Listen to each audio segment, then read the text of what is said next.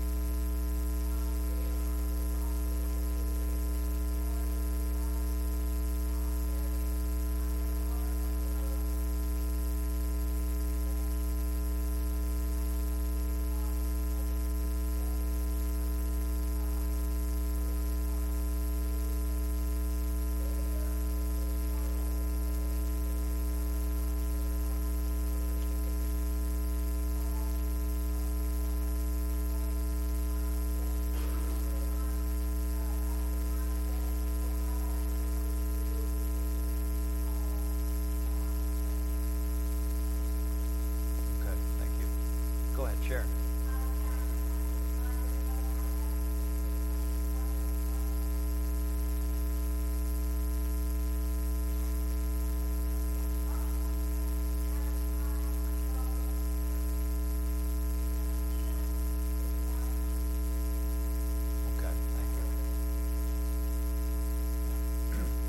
Anybody else that uh, has an announcement? Oh, Charles?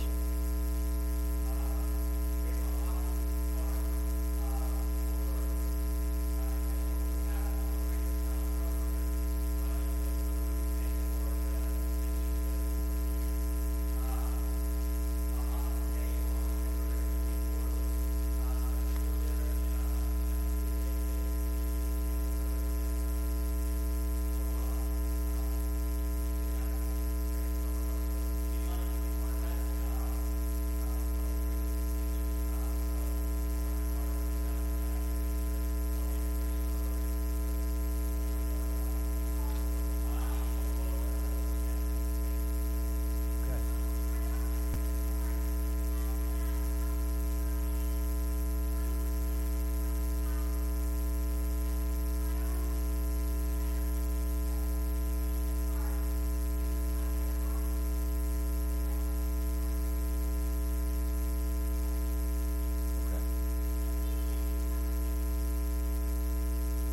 Okay. Okay. Any other announcements? Okay, let's open our Bibles to the Gospel of John, chapter 15. John, chapter 15. We are looking probably at some rather familiar scriptures, but my intent is to try to highlight a few things or teachings that are unique to the Gospel of John, and uh, they are intended uh, to move us in a direction that ultimately uh, changes our lives. Uh, the other Gospels, there's a chance that you could read through them and learn all the right answers, but John's Gospel is intended to get your heart in the right place. And so you need all the, the Gospels together to develop within our, our minds and hearts a life that is, is consistent with the purpose and plan that Jesus Christ uh, came. What's going to be unique about what we find in the Gospel of John, chapter 15, is the idea of abiding in Christ. Uh, some of our translations, just a little note ahead of time, you're going to see the word remain.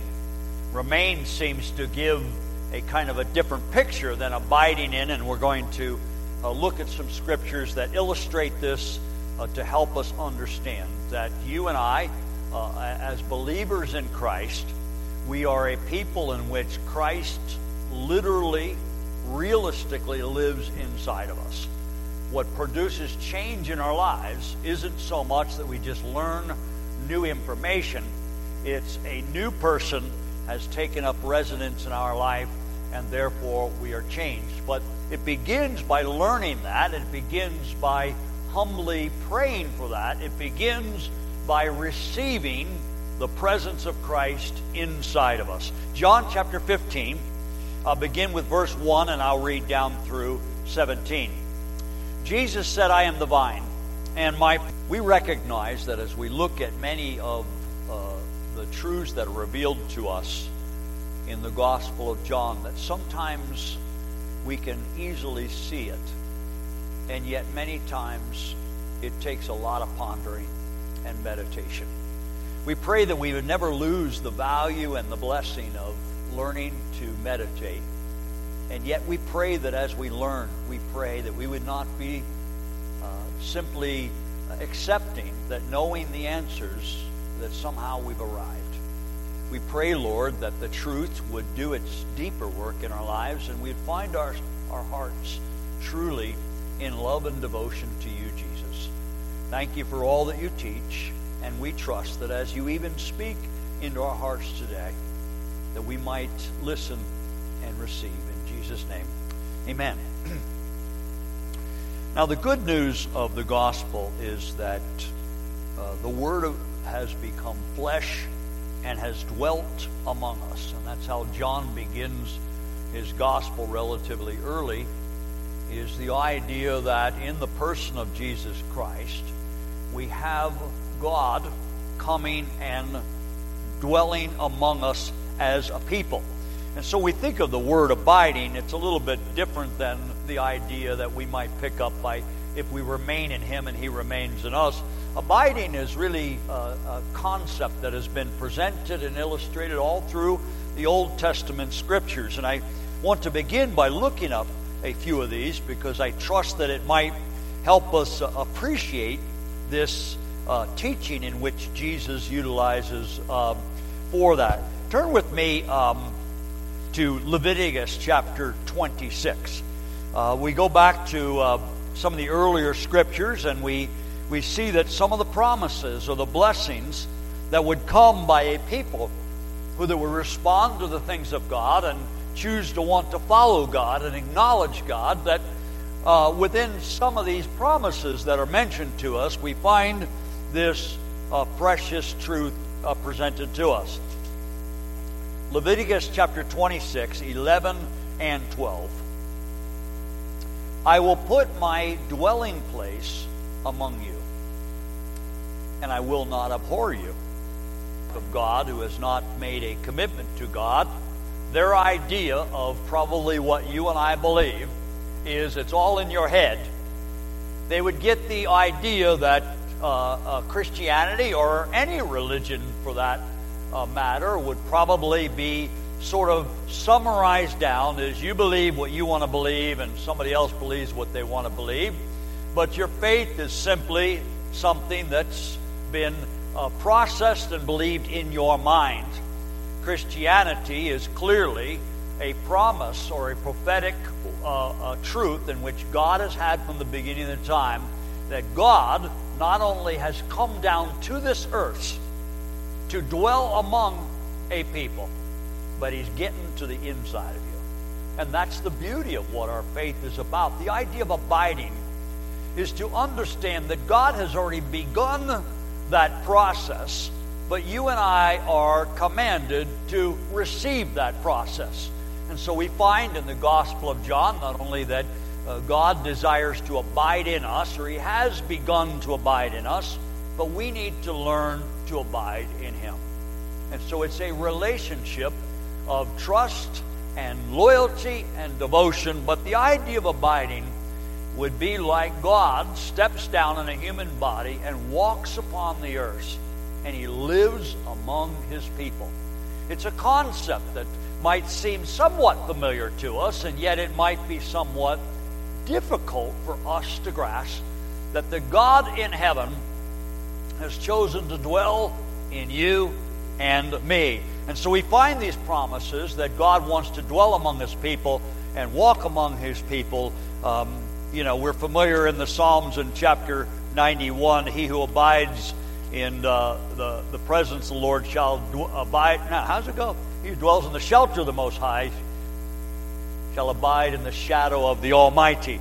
Okay, I had a brain freeze there.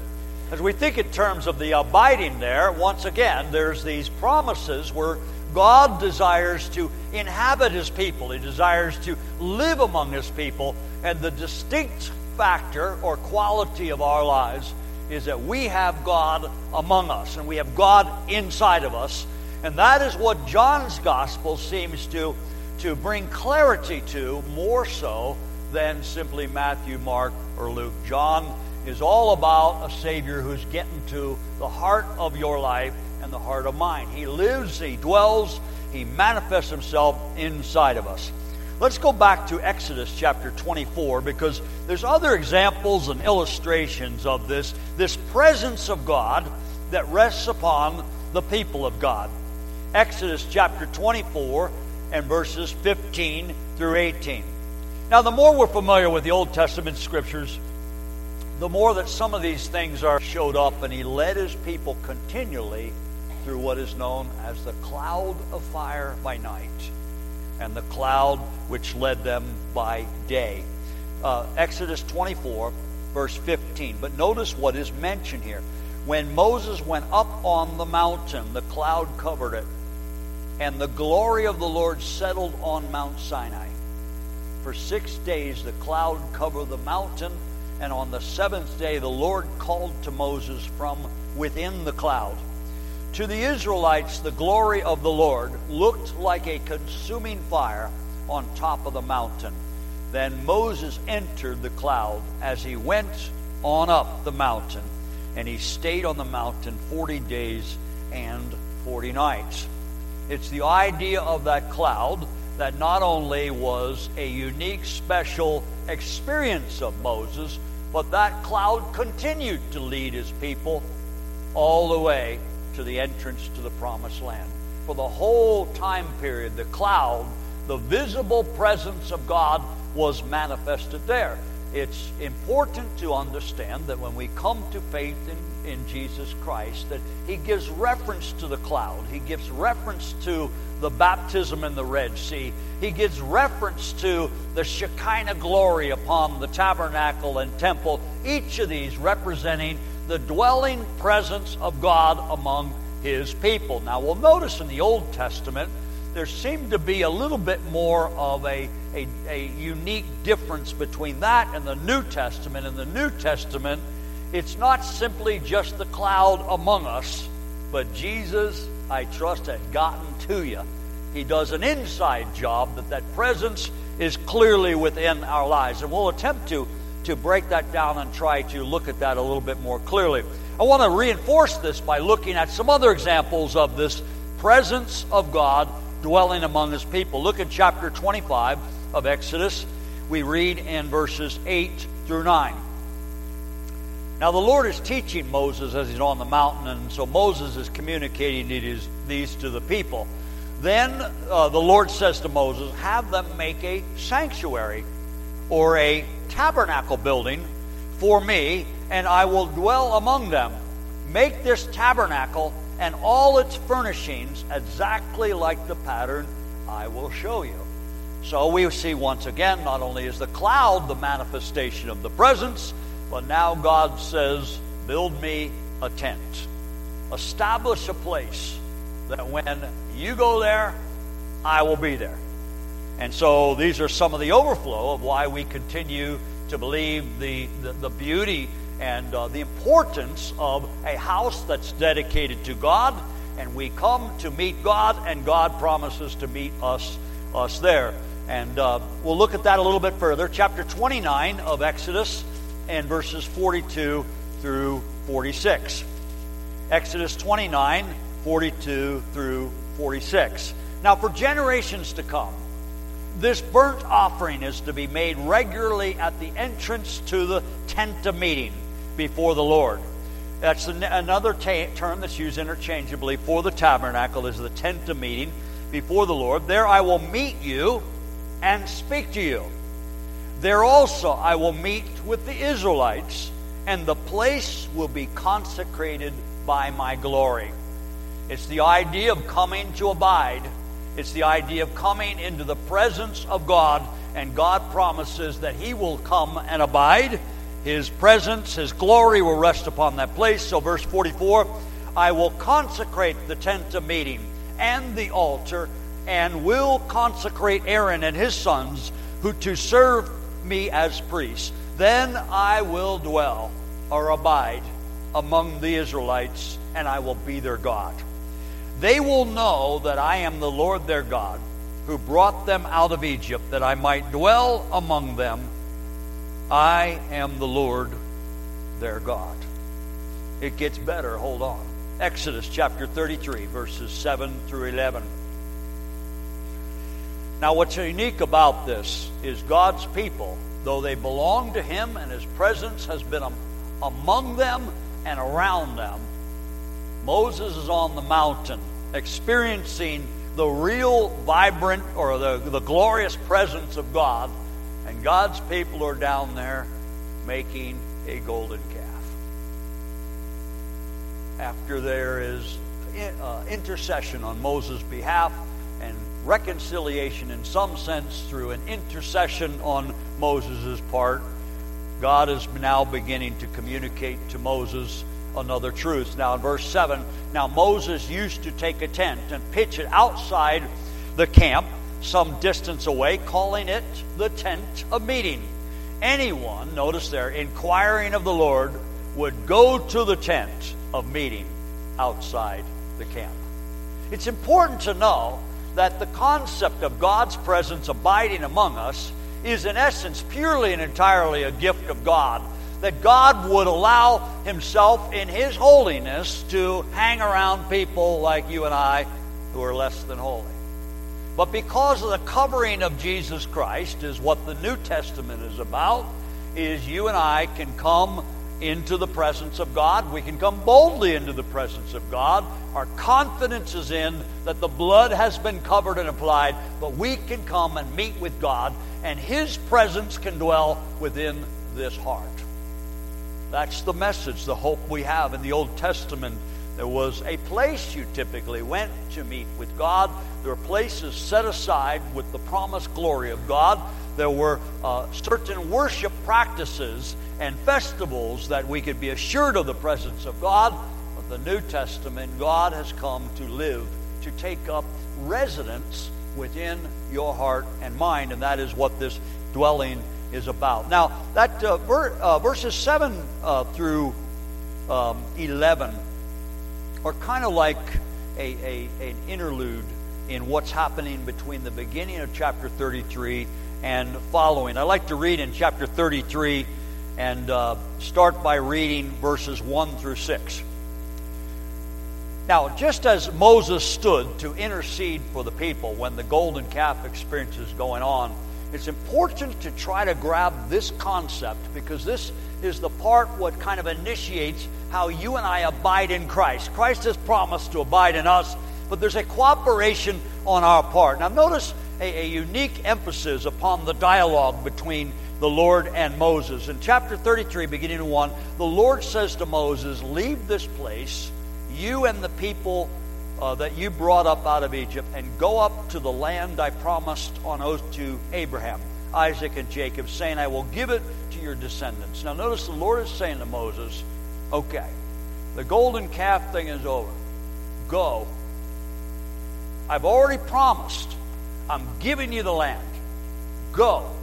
But notice what God says in verse 32 I will send an angel before you and drive out the Canaanites, the Amorites, the Hittites, the Perizzites, the Hivites, and the Jebusites. Verse 3 Go up to the land flowing with milk and honey, but I will not go with you because you are a stiff necked people, and I might destroy you on the way.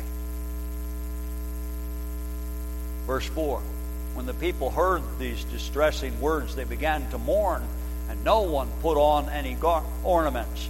For the Lord had said to Moses, Tell the Israelites, you are a stiff necked people. If I were to go with you, even for a moment, I might destroy you. Now take off your ornaments, and I will decide what to do with you. So the Israelites stripped off their ornaments at Mount Horeb. Notice in verse 12, Moses said to the Lord, You have been telling me, leave these people, but you have not let me know whom you will send with me. You have said, I know you by name, and you have found favor with me. If you are pleased with me, teach me your ways, so that I might know you and continue to find favor with you. Remember that this nation is your people. The Lord replied, My presence will go with you, and I will give you rest. Because of the intercessory role of Moses, God says, All right, I'll go. That's the concept, the basis, the foundation of abiding, is Jesus has come and has, has been willing to be the one that goes before us, and he's invited us uh, through a relationship with himself to come and know that his presence not only will go with us through life, but his presence will dwell inside of us. The gospel is that God, knowing we are stiff necked people, has provided a means through a type of Moses, another one, Jesus Christ, who has interceded for us so that the presence of God can live and dwell within us. What's the significance? When we look into the New Testament, uh, please turn with me to 2 Corinthians chapter 6 because it's important to understand that John is writing his gospel. Uh, uh, it, it is commonly believed and accepted that it was shortly after the temple in Israel just came crashing down. The hope of Israel was in that dwelling place where God would meet with humanity. And Jesus simply made a statement on one occasion destroy this temple, and in three days I will rise, raise it again. And so this irritated the people of God because the people believe what makes them unique is the presence of God. What gives them their strength is the presence of God. What allows them to be different from the whole rest of the world is the presence of God among his people. And Jesus was clearly beginning to illustrate and communicate that that temple is my body. So, having been buried, uh, uh, having been crucified, buried, and risen again, that now we have the, the basis of this teaching in 2 Corinthians chapter 6, and we begin reading in 14, and we'll read down through 18, that you and I are the temple of the living God. Do not be yoked together with unbelievers, for what does righteousness and, and wickedness have in common? What fellowship can light have with darkness? What harmony is there between Christ and Belial? What does a believer have in common with an unbeliever? The answer is what agreement is there between temple of God and idols? For we are the temple of the living God. That's what makes us unique. That's what identifies us as the people of God, and that's what uh, brings about a whole different change in the, the good news that changes who we are. As God has said, I will live with them and walk among them, and I will be their God, and they will be my people. Therefore, come out from them and be separate, says the Lord. Touch no unclean thing, and I will receive you. I'll be a father to you. You will be sons and daughters, says the Lord Almighty. I trust we realize not only that we take the journey somewhat jumping through the Old Testament to, to set the tone for this, but many of Jesus' teachings were not really a new teaching. They were an old one illuminated. In other words, Jesus uh, brought out the truths that were always intended to be taught and always intended to be cherished. Uh, the realization is that Jesus came to not only uh, die for the sins of humanity, but he came to dwell within us so that we might be a new kind of people uh, that have a devotion and commitment to God. But the concept of abiding is what he's attempting to communicate is a kind of connection. So he takes the vine and the branches to illustrate it, which would be a very common experience in the land of Israel. And people would have seen that, they'd be aware of it. Uh, they understand the pruning, the trimming, they understand all the things that go in with caring for vineyards. But the thing they did not fully grasp when Jesus says he is the true vine and that you and I are branches that was a very difficult concept for people to understand that the connection is go to the temple and meet with God. And so Jesus, through all of his ministry and the crashing down of the temple in AD 70, it all began to work in the minds and hearts of God's people. Now I understand. It's not the building that we go to to meet with God, though, as, as precious as this place is, it's the fact that you and I come together in this building, and you and I are the connecting place with God, that uh, God lives inside of you and I. And when we come together in love and commitment and unity and oneness, there is the Holy Spirit's groundwork for doing His great and glorious work. So, how do these things begin to do their work? I need to watch uh, the time here because I don't think the clock is right. Okay, it's quarter till. We, we looked at 2 Corinthians chapter 6, verse 14. Um, what's interesting is a concept that I'm just going to grab out of here. Um, this translation doesn't have it so clear, but in 1 Corinthians chapter 6, um, 19, maybe if we jump over there, it's a principle of Christ in us. The way this begins is Jesus taught not so much that if you do this, this, and this, he will come and live inside of you. The Christian gospel is you need to know it's already done for you. That is difficult sometimes for us to grab a hold, but it's, it's, it's, it's mentioned quite often in, in the Apostle Paul's writings that this concept of don't you know, or do you not know, or are you ignorant of and then the truth begins to unfold. Look at 1 Corinthians chapter 6 and uh, verse 9. Because the moment that you and I respond in an element of desire and faith, there is a fact that takes place that Christ, who died on the cross, was buried and rose again, has already done something in you before you do something for him. And that's what we're, we're attempting to look at here. The beginning of the abiding is that God has come down to us. We did not go up to Him, He came down to us. And so the command for us to abide in Him is to first of all understand He has done something in us. And by faith we believe it's settled. 1 Corinthians 6 19. Do you not know? Do you not know? As the King James writes, um, Know Ye Not. And that was a, a song that we, uh, my wife and I learned many years ago when we first came to faith. Know ye not, know ye not, you are the temple, you are the temple of the Holy Ghost. Filled with praise, filled with power, filled with glory. Do you not know that your body is a temple of the Holy Spirit who is in you, whom you have received from God? You are not your own. You are bought at a price. Therefore, honor God with your body. It changes so many of the fundamental teachings that we sometimes wrestle with because here we're talking about that our faith is, is embracing an identity that Jesus came because he is in you. You and I no longer own the property to our lives. Now, sometimes we might say, well, I haven't quite yielded to him. Well, the issue isn't so much your yielding, the issue is whether or not you and I accept the fact that God, by His presence among us, has already begun to do His work in your life, and you and I ultimately must understand faith is, is, is believing what is a fact. It is not about the feelings.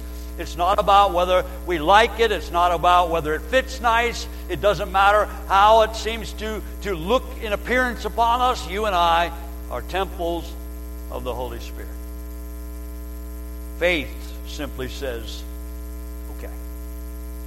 And we live as if His presence is in us. Um, another one that's uh, rather interesting when we go back to uh, Romans chapter 6. Romans chapter 6, we begin with the same kind of introduction, and it's important to know that a lot of the basis of the teaching in Romans is that you and I understand what Jesus Christ did. He did it before you and I began to cooperate. He did it in spite of whether you and I might resist it. He died for our sins. So the assumption was that when you heard that God has done this thing and has paid for our sins, the natural response to good news is then what do I do? And so in uh, Peter's first sermon in, in Acts chapter 2, he talks about repent believe and repent and be baptized, every one of you. So the baptism is one of those automatic things to verify that your faith has believed what God has already done. Notice in verse 3 Know ye not, or don't you know, that in all of us who were baptized into Christ Jesus we were baptized into his death? We were therefore buried with him through baptism into death, in order that just as Christ was raised from the dead through the glory of God, we too may live a new life. It goes on to say, if. Now, something you need to understand about when you read in your Bible, and there's a big if there, it isn't quite often as much as we think it. That means if you've decided, what it means is another word, since. In other words, it's already a fact, it's already settled, it's already been paid for, and so the since is because of this. Know ye not that since you have died with Christ, you will be raised again. In verse 5, if we've been united with him like this in his death, we will certainly also be united with him in his resurrection. For we know as a fact that our old self was crucified. It's not being crucified, it was crucified so that the body of sin might be done away, that we should no longer be slaves to sin, because anyone who has died, as it's already passed, has been freed from sin. The gospel is Jesus has done it all. The gospel is it's already settled.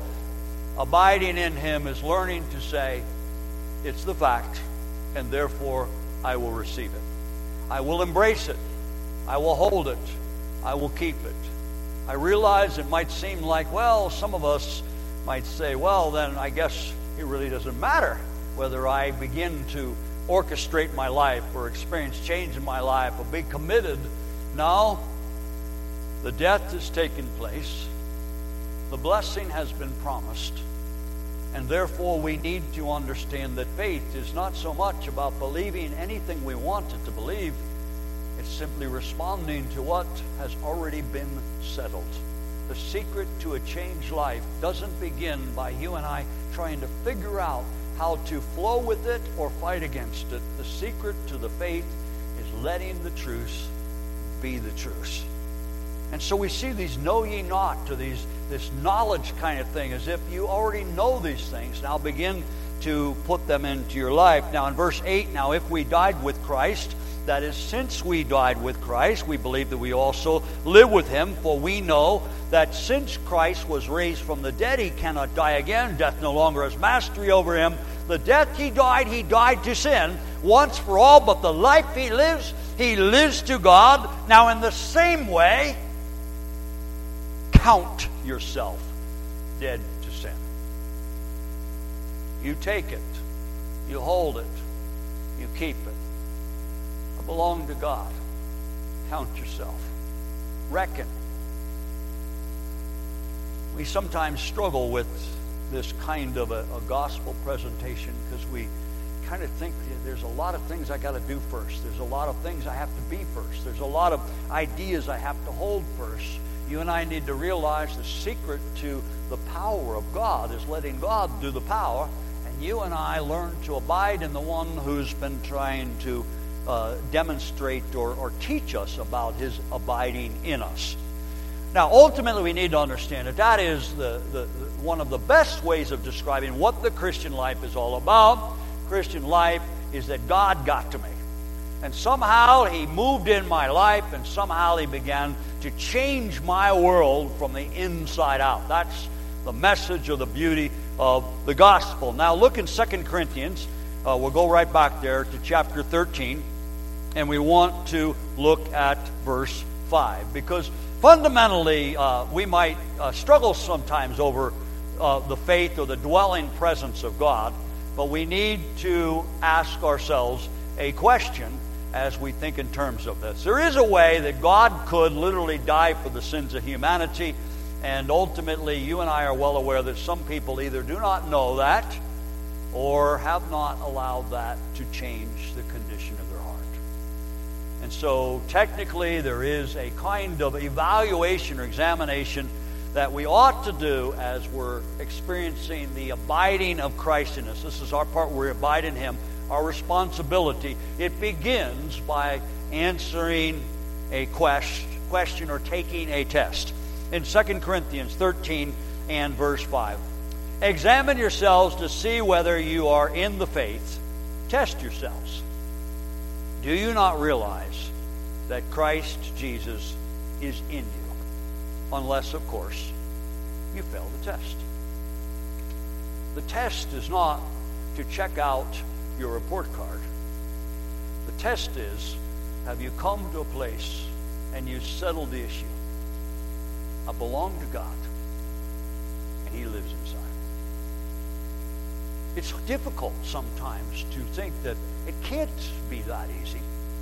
And the truth is, it really isn't that easy to humbly believe that you and I one day will stand before God knowing there's no condemnation for those who are in Christ. Have we come to the place where we acknowledge that it isn't because of what I've done, and it isn't going to continue to be because of what I do that gets me to the finish line. It is based upon the fact that Jesus Christ lives and dwells within me. It's the element of abiding, is learning to rest in the presence of a holy God who wants to get to the inside of your life and mine.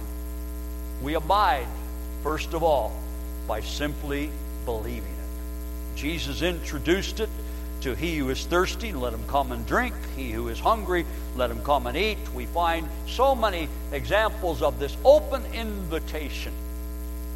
And right away, our minds might be thinking, well, what's the catch? Where's the fine print? Abiding, God will take us through those valleys. He will take us through those journeys of growth. He will bring us to new levels of experience, but the beginning to our faith is understanding that the fact of what Jesus Christ has done for us and the purpose and plan was to get to you from the inside out. And the beauty is that He will have His way, He will have His purpose. It's a long, hard road to fight it and resist it, and many of us are well aware of the resistance that might work within our lives. And yet, when He gets and breaks our pride and brings us to a place we say, Where else am I going to go? but to respond uh, to him. Well, the second thing is that the not only does he become a living reality within our lives, but there will be times as we look back in John that now we get to a, another side, and it might seem like a contradiction, but please bear with me. John chapter 6 and verse 60. And this is the beauty of John's gospel is it doesn't allow you to grab one truth and believe you've got it all. Because the moment that you hold to the sacredness of one truth in John's gospel, he throws another truth from another angle. It's important to know, as beautiful as the gospel might ring in our ears, and as much as that truth may have begun to radically change us very quick in our response to that, There'll be times when the, the, the disappointments in life, the misunderstandings in life bring us to a place we got to make a whole new commitment to Jesus Christ. That's part of the abiding. In look in John chapter 6 and verse 60. Now, on hearing this, it, uh, many of his disciples said, This is a hard teaching. Who can accept it? Now, how many of us want to testify? You've come across a scripture now and then that either really rubs you wrong or you're thinking, whoa, that's asking way too much out of a guy like this. I remember I was a, a, new Christian and I was struggling with the idea that if a person asks for your coat, go ahead and give it to them. And I'm thinking, I don't know how that works. Okay, maybe I can do that. And I was in the Navy at the time, got off the ship, went right down onto the pier, and some kid came asking for my coat. I didn't give it to him. But it bothered me. And I thought, Lord, I don't know how that works, but it can't be that. That's that he can't have my coat because he simply asks my coat. And those of us that have been uh, uh, going to uh, communities or big cities where there's homeless people and the needs are so high, it'll stretch your faith about giving to everyone that asks and all these kind of things. Well, wait till you get to the one where, you know, someone has slapped you on the one cheek, turn and give them the other. I mean, this is a world in which we step into, we begin to breathe this faith and say, Lord, I need to know. I can't simply just ignore these things. Though I may fight it, I may resist it, somehow your truth begins to do its great work. I think later on I went back looking for the kid, and I guess he already got somebody else's coat and was gone. But somehow you go through these things thinking, Am I really supposed to take these things to this extent and trust Him? Okay, there's hard teachings of Jesus, and, and on this particular occasion, he's teaching about eating Jesus' flesh and drinking his blood, and right away, uh, many of the disciples, that's a hard teaching. And, and verse 61, aware that his disciples were grumbling about this, Jesus said to them, Does this offend you?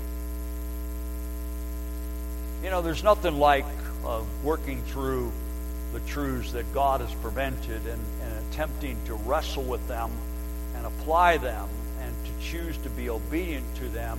And yet, you know, ultimately decisions are made which determine the direction of our tomorrows.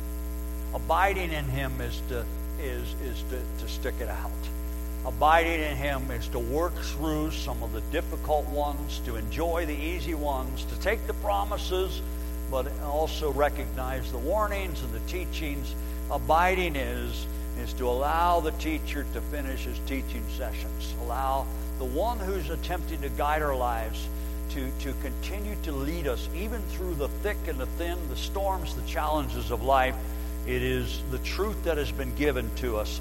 Uh, later on, we find in, in John chapter 6, he says another interesting thing in verse 63, which is tied together with this abiding.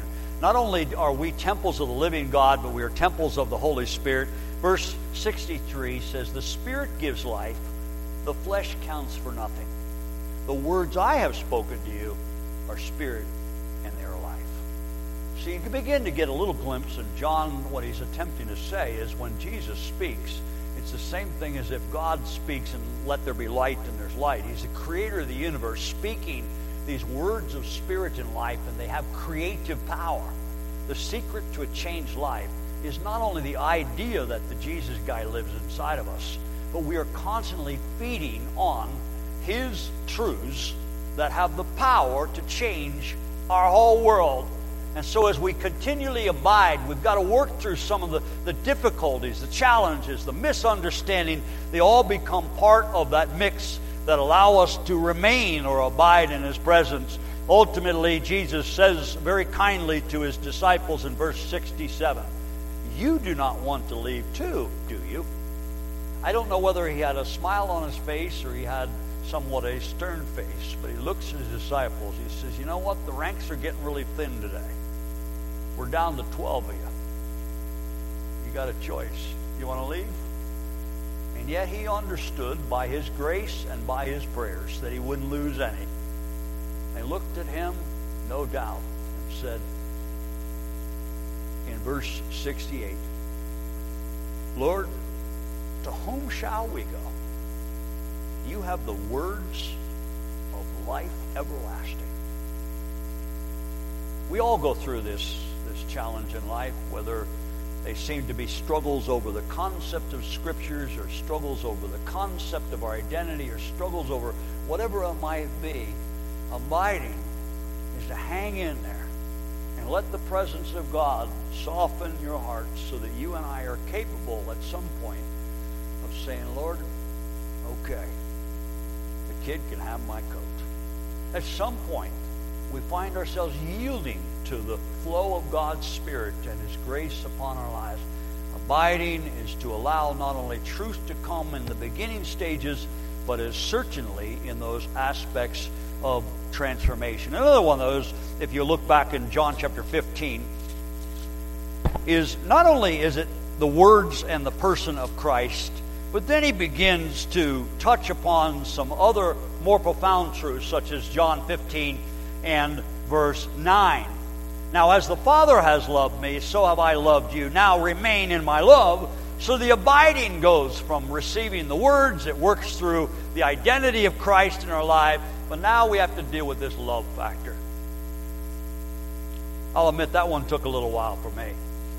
I could un- understand in theory the idea of that God is love, and uh, but for, for, Him to love me as is unconditionally was it, it took a couple years of me attempting to follow Jesus. That you love me and it's a fact. You, love me and that's just the way it is. You love me. I mean, love sometimes uh, might uh, sound great, but you know when people are hurt in the past, you try to give them a hug and they don't want a hug. Okay, and sometimes spiritually speaking, we struggle with the same aspects of resisting this. But now Jesus has uh, has begun to abide in us, so that you you can go around giving people hugs in the name of Jesus. And so we work through that. Abiding is, is learning to love unlovely people. And that's what ties in all those teachings about even loving your enemy and loving people that you're not going to get any credit, you're not going to get a pat on the back, you're not going to get any reward. You and I are well aware that some people are very lovable, like me, you know. But there's others of us that we may not be so lovable. And some days we might be lovable and some days we aren't. We don't need to elaborate on that. I mean, when we think in terms of, of whether it's whether it's in, in our homes or with with our, our, family members, I mean, in-laws and outlaws are a rather interesting uh, type of uh, community. But you and I are called to be this people that abide in that love, and so we remain in there. We work through that because of that love. Now, what's interesting is how that in the first letter of John, if you go towards the back of your Bible, that uh, John elaborates on this a little bit more, this concept of abiding. And he touches upon it in chapter 4. And you'll notice how he connects this love with God living inside of us. And that's important to realize. Your capacity to love not so loving people isn't because you and I have worked our way up, it's because God has come down, because of His presence inside of us because of Christ in us, you and I are capable of giving a kid your jacket. You and I are capable of loving unlovely people only and because of Christ in us. That is what this relationship is about is and John wants to drive it home. Though the other gospels might give you the impression that what you believe in your head is what counts on judgment day, John's gospel is saying who you are on the inside is the real ultimate test. Where is this Jesus? Does he truly come and live within us? And has he begun to have his way in, in our lives? In, in John chapter, 1 John chapter 4, notice here it says in, in verse 12, No one has ever seen God. But if we love one another, God lives in us. And his love is made complete in us we know, again, that knowing that we live in Him and He in us because He's given us of His Spirit. And we have seen and testified that the Father has sent His Son to be the Savior of the world. If anyone acknowledges that Jesus is the Son of God, God lives in Him and He in God. And so we know and we rely on the love that God has for us. God is love. Whoever lives in love lives in God and God in Him. Again, once again, the goal is not to figure out how to put on this love so that we can become likable by God or loved by God. The truth is, God already has loved us unconditionally, and He's put that love in our heart. We, by faith, believe okay, it's a fact, it's settled. God loves me. And He's already given that love in us. You and I need to learn to abide and let that love come out. God wants to do so many things in our lives, and the Gospel of John makes it important that you and I understand believing these things will bring about life that comes from Him. John's purpose is to guard us against becoming somewhat a busy people trying to do the right things rather than simply learning to rest and abide in the presence of God and let God do even greater things in us and through us. There's the message of John's gospel. And one more uh, thing that's free of charge ask whatever you wish, it'll be given to you, comes out of the abiding. tremendous promise and blessing that He comes. He asks us, He invites us, He pleads with us. He overlooks our sin of the past. He pays for it all so that the Christ in us might truly be the most distinctive quality of who you and I are.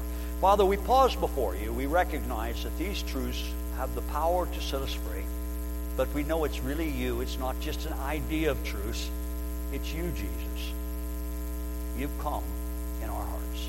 And I pray for each and every one here today that by chance we're here and we have not allowed you to be the true indwelling center of our lives, give us courage to trust you and to receive you. In Jesus' name, amen. God bless you. Have a great day.